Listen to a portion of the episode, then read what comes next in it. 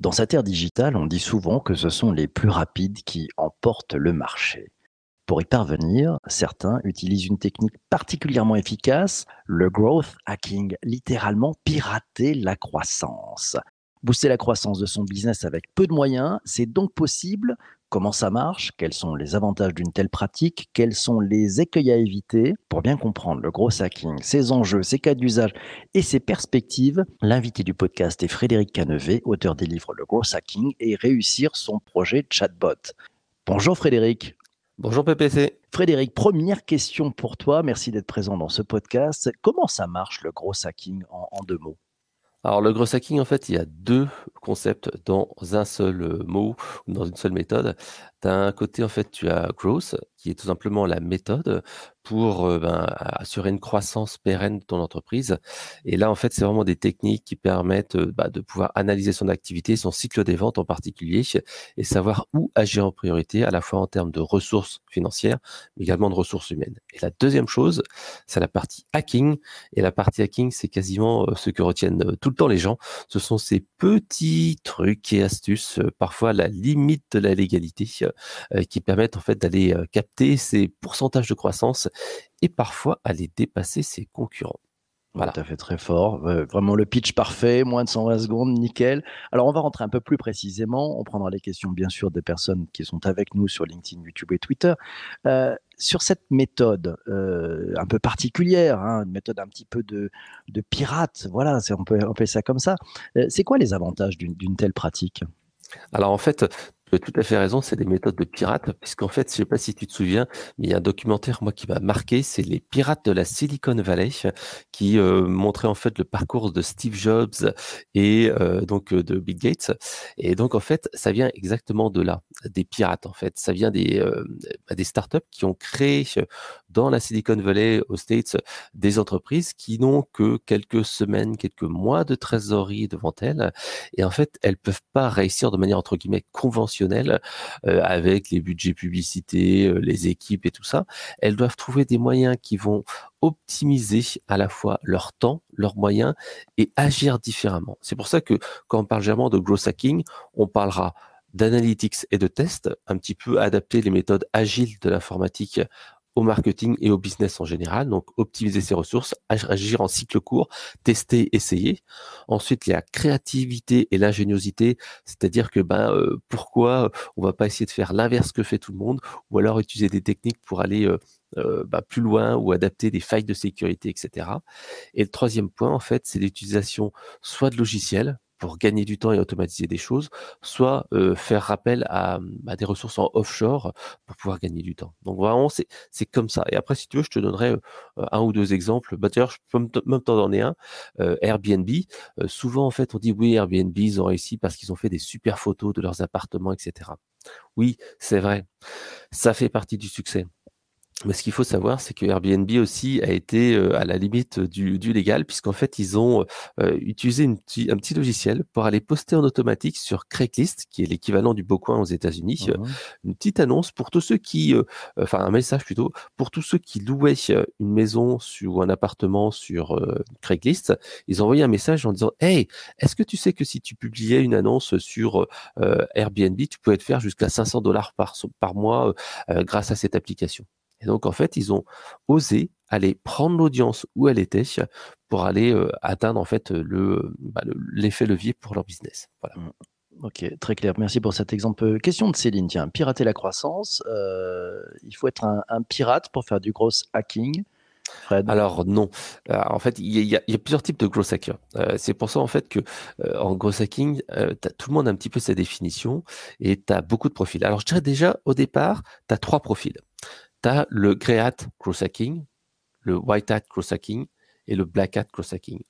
Le white hat, c'est le mec un petit peu comme toi et moi qui va juste appliquer les bases de la méthode les plus simples qui sont en particulier euh, l'utilisation du framework AR, donc cette fameuse analyse de son activité selon le cycle des ventes, euh, acquisition, activation, rétention, euh, recommandation et revenus. Donc on analyse son cycle des ventes et on met en place donc des, actions là où c'est plus important. En même temps, on a vraiment cette méthode agile où on fait des tests, on ose des choses. Ça, c'est le white hat. Donc, c'est vraiment les bases de la méthode et tout le monde peut faire parce que c'est juste du bon sens et c'est optimiser son activité. Après, en fait, tu as le gréat. Moi, je suis plutôt à ce niveau-là.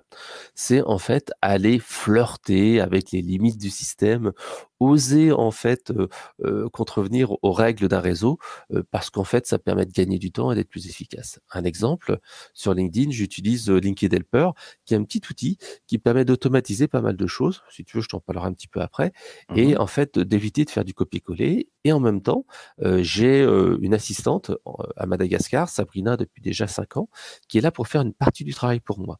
Et cette partie automatisation, bah, par exemple, permet de créer du contenu qui va alimenter mon compte Instagram de manière automatique. C'est pas du compte, euh, du contenu en fait hyper hyper génial, mais ça suffit à animer un, compte et avoir de la visibilité.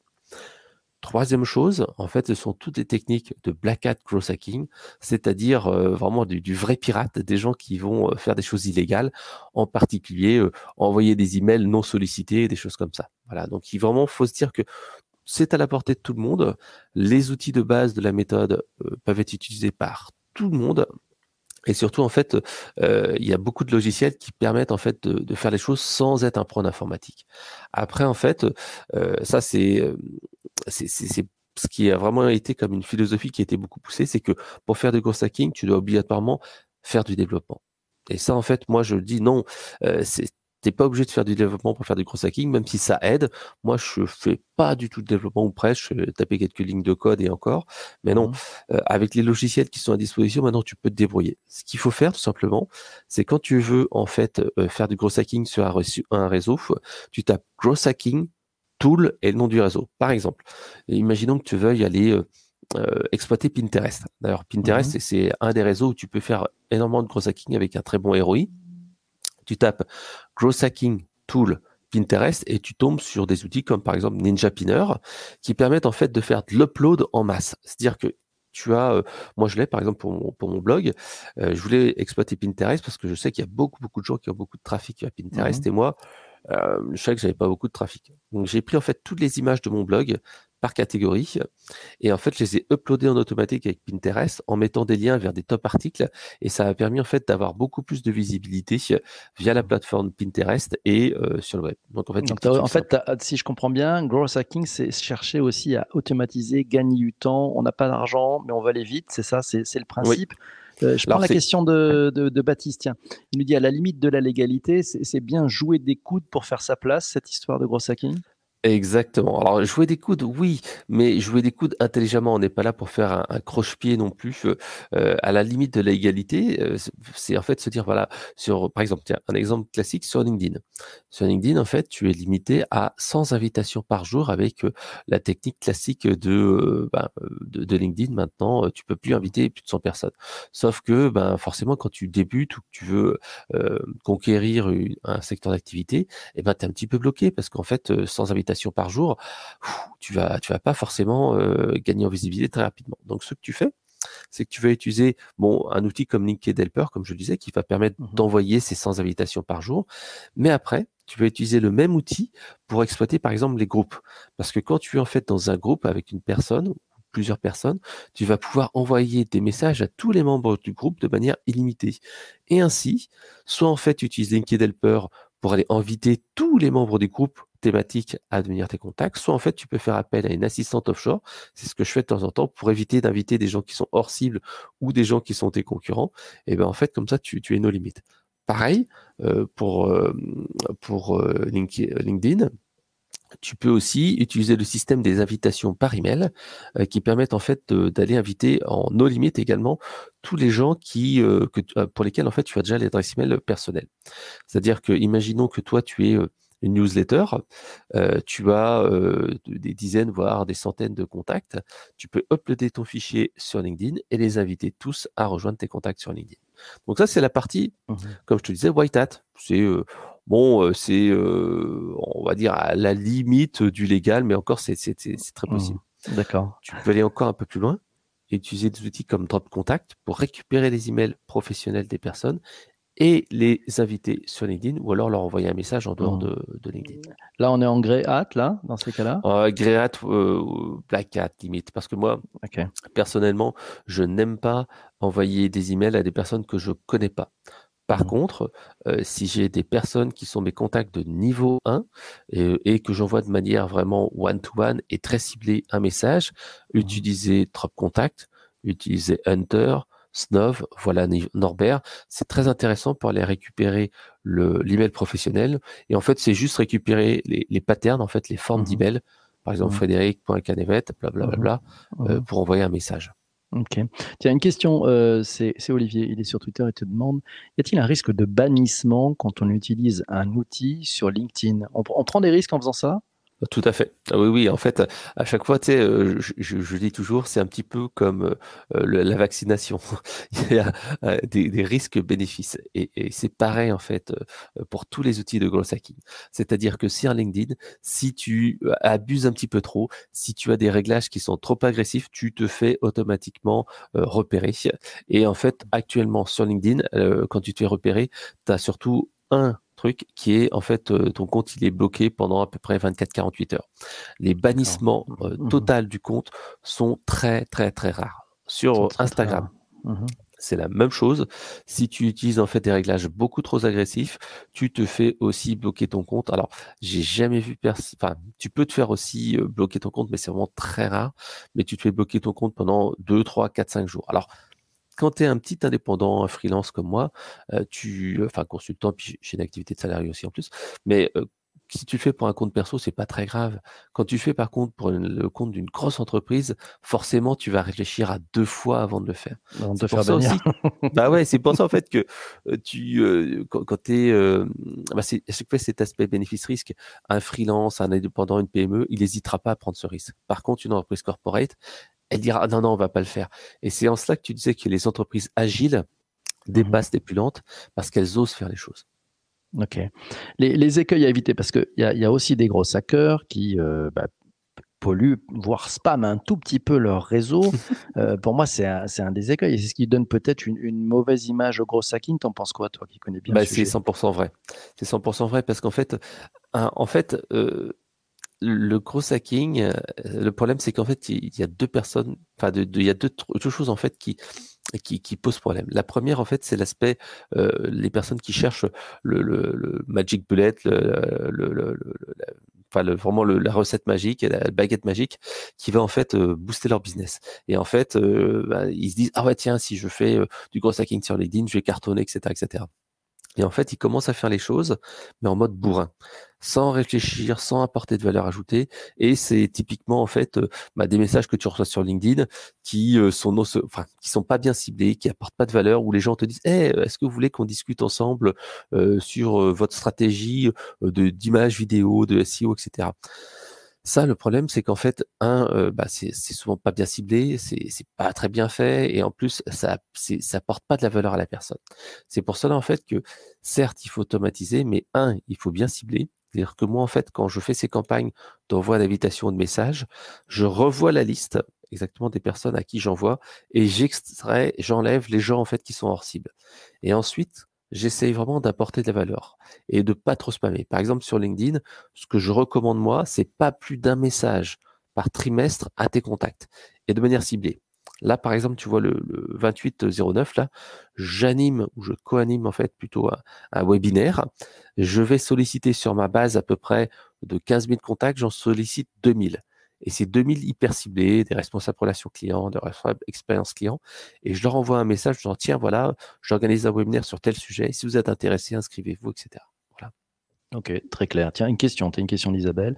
Elle est sur Twitter. Elle te demande est-ce que le goût du risque peut devenir addictif, un peu comme à la recherche du jackpot? Bah oui. addict? Ouais. Ah ouais, oui, bah oui, parce qu'après tu dis, ah tiens, je vais essayer un nouveau truc, je vais essayer un nouveau truc.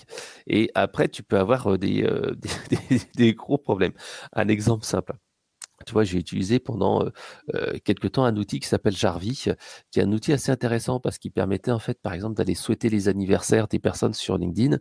ça permettait aussi de, récupérer quelques informations, d'automatiser des choses sur certains réseaux. Donc c'était un, outil qui était couteau suisse, qui faisait pas mal de choses.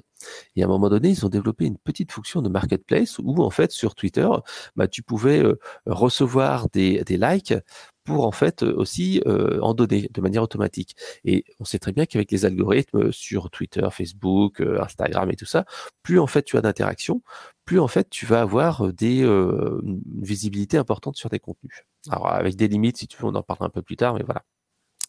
Donc je me dis, bah, super, tiens, je vais souscrire à, ce petit truc-là en gratuit, puis hop, c'est parti.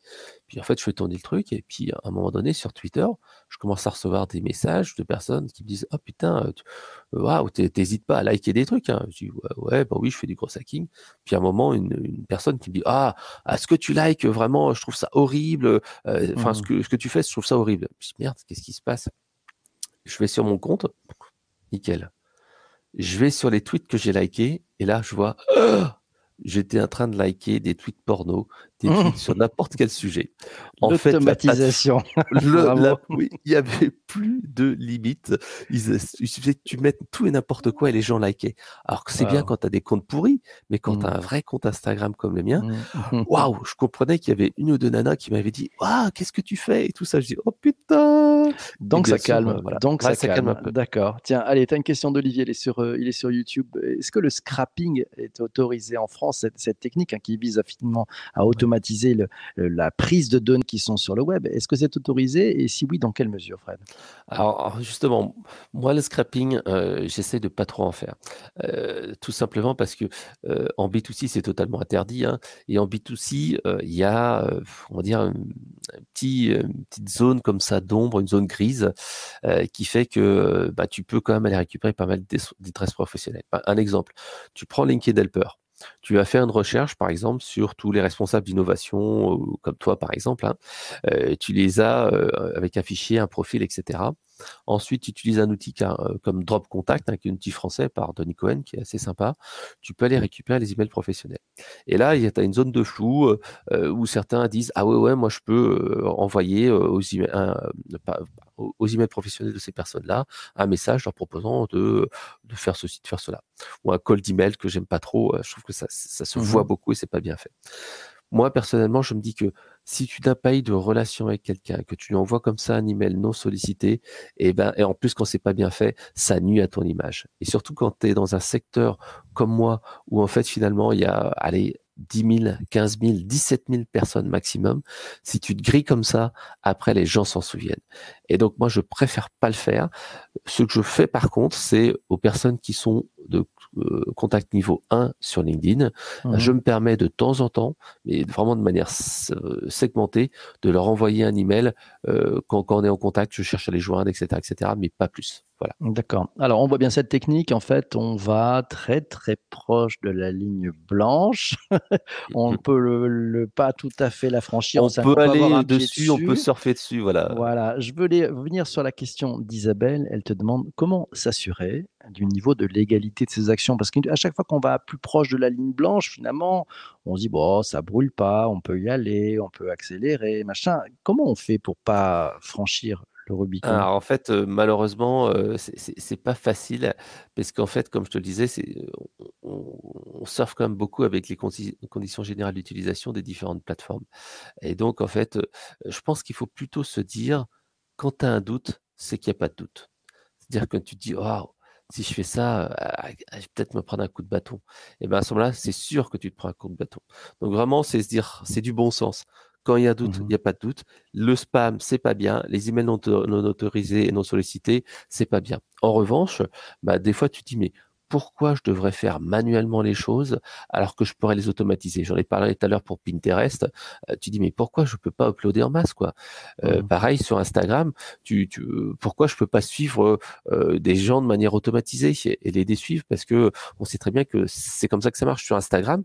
Tu as un petit outil comme Photobuster qui te permet par exemple de voir tous les gens qui font des commentaires ou des tweets sur un sujet ou sur un tweet particulier sur certaines marques, récupérer cette liste de personnes qui sont actives et intéressées intéressantes et aller les suivre. Et en fait, tu dirais, mais c'est quelque chose de logique, c'est du bon sens. Ben, la plateforme ne l'autorise pas, et ben voilà, tu, tu, tu, tu, dis, ok, je le fais quand même, parce mmh. que c'est pas très grave. Par contre, oui, il faut faire attention à, à pas se griller. D'accord, ok. Fred, cette émission touche à sa fin. Euh, si tu as ton mot de la fin, allez, très très court. en fait, c'est simple, mon mot de la fin, c'est euh, parce que là, en fait, on a beaucoup parlé donc euh, de, hacking, de trucs, d'astuces, mais comme je le disais, gross hacking, tu as deux mots, tu as gross et hacking. Et le plus important, c'est pas hacking dont on a parlé pendant allez, la moitié de notre entretien, mmh mais c'est ars. Ah, en fait, c'est vraiment l'analyse du cycle des ventes et c'est ça qui te permettra d'avoir une croissance. C'est cette analyse qui prend deux heures et qui permet de voir où agir en priorité. Et c'est ce que j'invite moi à chaque fois euh, les personnes, c'est aller au-delà des trucs et astuces, aller au-delà du euh, de la silver bullet, euh, mmh de la baguette magique qui va résoudre votre business. La réussite, c'est tout simplement de l'effet cumulé et de la routine. C'est la routine, c'est ce que tu fais toi tous les mmh matins faire un mmh truc. L'effet cumulé, c'est de se dire, bah voilà, en faisant des choses bien suffisamment longtemps, ça va marcher.